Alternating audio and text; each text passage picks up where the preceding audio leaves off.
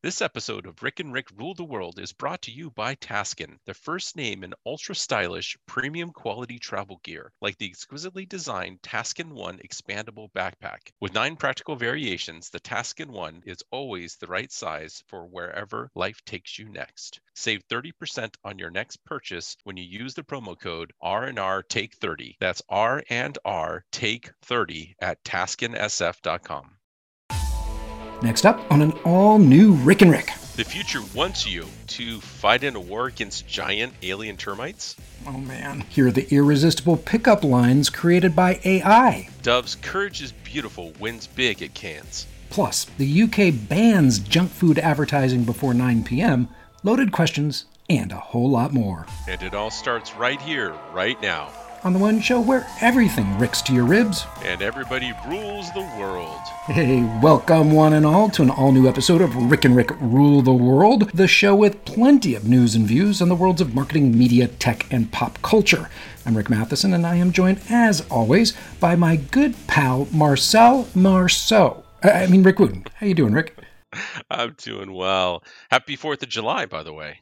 Yeah, happy 4th of July weekend. So, you know, I don't know about you, but I have not seen or heard anything about there being fireworks anywhere, and I hope that's the case. Pretty much in the American West, where everything's like a tinderbox. Yeah, you know, I've heard of uh, a couple places doing it, but it's usually coastal and a very wet area. Right now, everything in California is so dry that everybody's very, very worried about doing fireworks at all. Understandably so. Um, I had to go to the supermarket today, which you know, it, it, a couple things happen, Rick, pretty reliably. If it's Christmas Eve, I'm going to have to go to the supermarket for some reason. If it's Thanksgiving or the day before Thanksgiving, I'm going to end up at the supermarket. And on the 4th of July, I'll be at the supermarket. Without fail, I end up somehow, someway having to go and deal with just chaos. That's pretty funny. So, so what did you have to go to the it's supermarket crazy. for today? Like the you know, hamburgers and hot dogs, or was it just something minor? Yeah, no, well, the, both. So, yeah, the hamburgers, hot dogs kind of thing, chips, stuff like that. Get all the way home before I realized that I'd forgotten the taco sauce for the chips. So I had to go all the way back just for one item. I was very happy. I was in a very good mood. There was no cussing involved. well, as luck would have it, I ended up spending my afternoon in the grocery store as well. I, I, uh, kind of put off getting everything for the Fourth of July. So it was uh, it was definitely uh, a little crowded, and uh, you know, I, but I, I, I also managed to get out without cussing, so it turned out okay. Always a good thing. You know, pretty much getting out of the supermarket any day without cussing is pretty good for me. Very unusual. As you know, I don't like to shop at all, but uh, supermarkets on any kind of busy day are definitely not my thing. One thing that we want to do, folks, is we want to dispel something right up front in this episode, folks. So, despite what you may have heard or read in the news, Rick and Rick have opted not to be added to the cast of Knives Out 2. Repeat, we are not joining the cast of Knives Out 2, unlike virtually every actor in Hollywood, but we just wanted to make sure everyone knew that. So just wanted to dispel that myth right up front. I haven't actually seen the first one. Have you seen it? No, I haven't. It's supposed to be really good, and this sequel, like apparently there are announcements every day that there's some big name actor joining the cast. So uh, apparently we were in the mix of rumors out there. Wanted to make sure that everybody knew that that was not not the case. Oh, yeah. nice. What is the case, nice. though, is that every episode we kick off with some pop culture geekiness, the type of things that are hitting Rick and Rick's radar, followed by a segment we call The Good, the Bad, and the Marketing. And we finish it all off with a round of Rick and Rick loaded questions to test your knowledge of news and trends in marketing, media, tech, and pop culture. And first up, as always, is Rick and Rick radar love, starting with Tomorrow War. Did you watch this, Rick? No, you know, I I was pretty tired last night, so I started watching it. I got I got about a half hour into it and realized I, I wasn't absorbing anything, so I, I went ahead and hit pause so I could really enjoy it. But the 30 minutes I saw, I thought were actually pretty good. Um, you know, it, this has been one that it seems like it's a polarizing show. You've got you know one set of of uh, critics who are pretty negative on it, but then you have people, the individuals who've seen it, who seem to be very positive on it. Uh, even our longtime listener Eric uh, texted me earlier today and said, "Hey man, that was a that was a really good movie. I just finished watching it, so uh, I'm super excited to watch it." Now, I think you said you did, right? I did see it, and I'm in Eric's camp there. I, I've seen a lot of the negative reviews for it. I just flipped it on, and it is a really fun movie. For folks who aren't yet dialed into this, Tomorrow War is an Amazon Prime original starring Chris Pratt from Jurassic World and Yvonne Strahovski, hope I'm saying that right, known in our house as the chick from Chuck, J.K. Simmons, and others, and it's directed by Chris McKay. Now, this is interesting, Rick. He directed the Lego movie and the Batman Lego movie and other sort of animated stuff. This is his first live action feature, oh, and oh, nice. despite these mixed reviews, I-, I thought it was plenty dumb, but also like a total blast. Basically, 30 years from now, Earth is invaded by giant alien termites who've wiped out nearly all of mankind. I think they said there are only 500,000 people left. So the future goes back in time to recruit people to fight this future war, including Chris Pratt, who plays an Iraq war veteran slash science teacher. I think he's high school science teacher. Right. I felt like it was a, a kind of a genre mash, mashup of movies like Aliens, Starship Troopers, and that Tom Cruise one, the, the shampoo rinse repeat movie. What was it? Edge of Tomorrow? Oh, yeah, and, yeah, yeah. and others. Now, it is a movie that if you think about it at all, it falls apart. But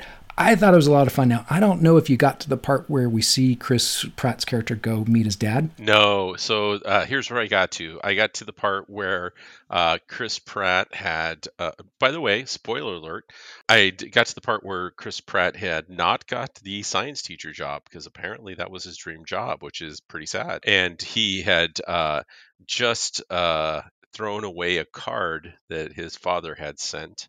Uh, and uh, and then he somebody was contacting him. So I have a feeling it's the setup for for heading in that direction. Yeah, his father is played by J.K. Simmons. So dude is in like everything. He's the Commissioner Gordon in the DC movies. He's J. Jonah Jameson in the Marvel movies, and he's uh, like 62 or 63 years old. Well, Wait till you see him, Rick. Yeah. He is jacked. The guy is just muscle bound. In fact, there was questions of whether it was CGI, but apparently it's not. He just got ripped all of a sudden. I heard that.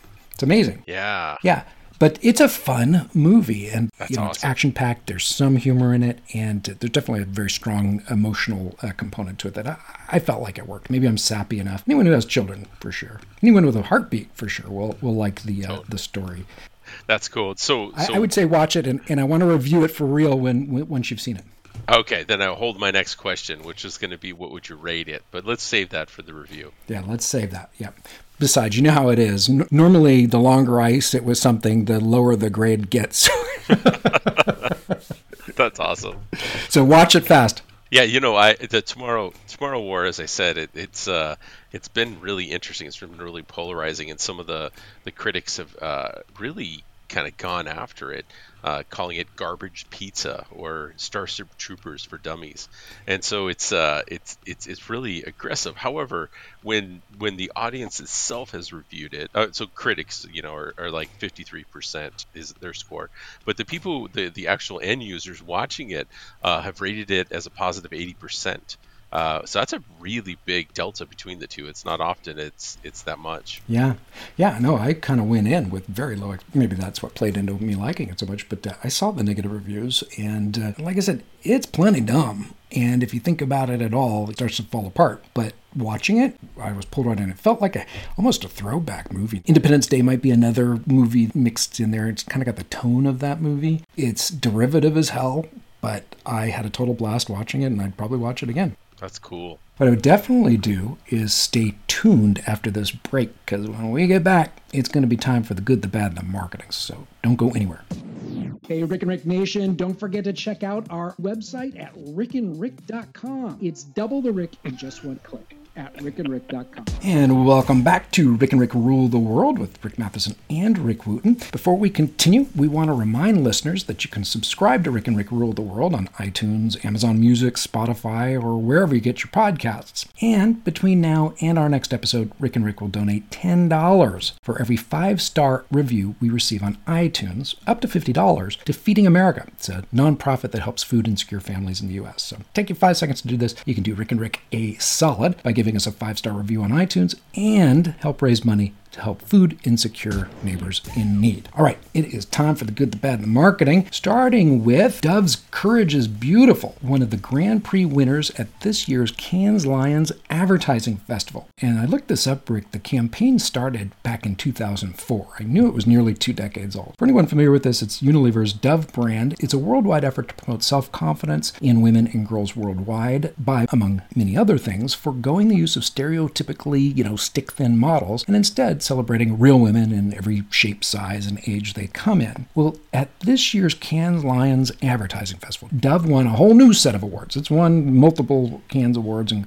and Grand Prix before. I think I read this in Campaign. I know so saw it in Adweek and Ad Age, but uh, apparently last spring, as you know, everything was shutting down, Dove marketers were flummoxed when they realized that even their positive beauty messages pretty much irrelevant in the face of everything going on at that time. So it switched up the game plan and used the campaign to celebrate the strength and determination of frontline workers. It shows part of it with posters where frontline workers, you could see the marks on their face from their face masks or other PPE equipment, along with a revised tagline. It said, Courage is beautiful. The campaign features real doctors and nurses, both women and men. Another brilliant purpose marketing campaign here. This was a nicely done, tone appropriate campaign. Big kudos to them. They won like two golds and a Grand Prix for this. Oh, that's awesome. I, I didn't realize they'd won that much. It's a, it's a really cool campaign. I, I really uh, appreciate that they're highlighting the people who uh, you know were on the front line and dealing with this and you know they particularly have the the one image and you could see it was a healthcare worker and she'd been wearing a mask so long that the entire bridge of her nose was bruised and you know you could see a bruise line all along where the the mask kind of meets her cheeks as well. Uh, and you know i just i think that's really awesome. You know a lot of people put it out there to try and make sure that we are all safe during this pandemic and uh, i applaud them for for recognizing that and then you know focusing on the fact that you know these are women they're they're gorgeous in their own way you know out there trying to save us. Yeah it was a really spectacular campaign and, and there that seemed to be a thread this year maybe not surprisingly in a lot of the Cannes winners and we'll touch on other ones in upcoming episodes as well but uh, i saw this one and i want to make sure that we made note of it because uh, i thought it was exceptional. What's also exceptional is that the uk is banning junk food advertising online completely, but even from television before 9 p.m. Wow. Yeah, I thought this was kind of a trip. I mean, from, from a couple of perspectives. One, I like that they took a stance and said, "Yeah, you know, we're we're we're going to say that fast food is bad for you, so you know we're going to do something about it." But on the flip side, is like, why 9 p.m.? Because like Is it just that the people have munchies after nine and they knew they would lose? I mean, like, what's what? What is this mythical 9 p.m. that they picked? Yeah, yeah, that is interesting. I it felt like one of those compromises where it's like, okay, you can't do it at all, and then there's a negotiation. Okay, after 9 p.m. when people are most likely to go buy the food and get fat, you can do it then.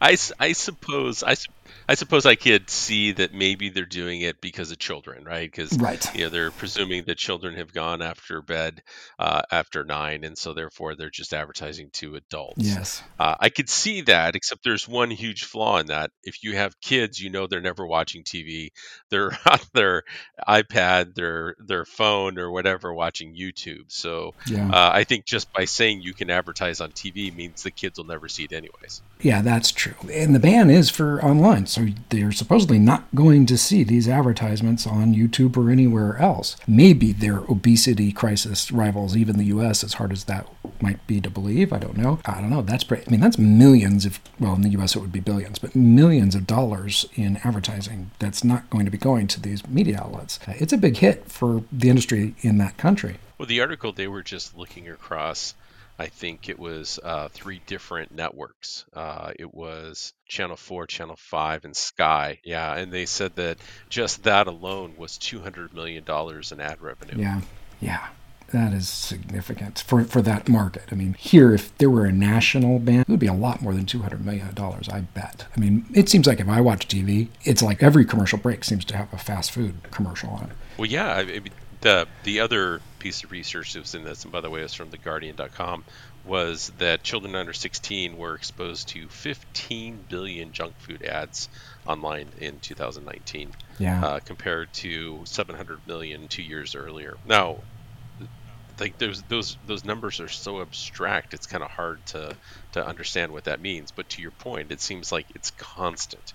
Like it's it's just a mm-hmm. constant mm-hmm. thing of you know whether it's chips or drinks or you know fast food restaurants it's it's like a, a constant uh, flood of of advertising. It'll be interesting to see how or if it's effective in the UK. If the advertising for junk food on television not being before 9 p.m. puts a big dent of any kind in obesity rates. To me, you know, just because we're in advertising, you know, if we were presented with this challenge, our creativity engines would go on. We'd find clever new ways to reach our target audience to sell our goods. So, in one way, it'll be a, uh, a creative challenge. And the UK, they easily rival the US in terms of advertising. They're going to find different ways to reach these people, so we'll see if it has a big impact over the years. I, I don't know. An interesting experiment.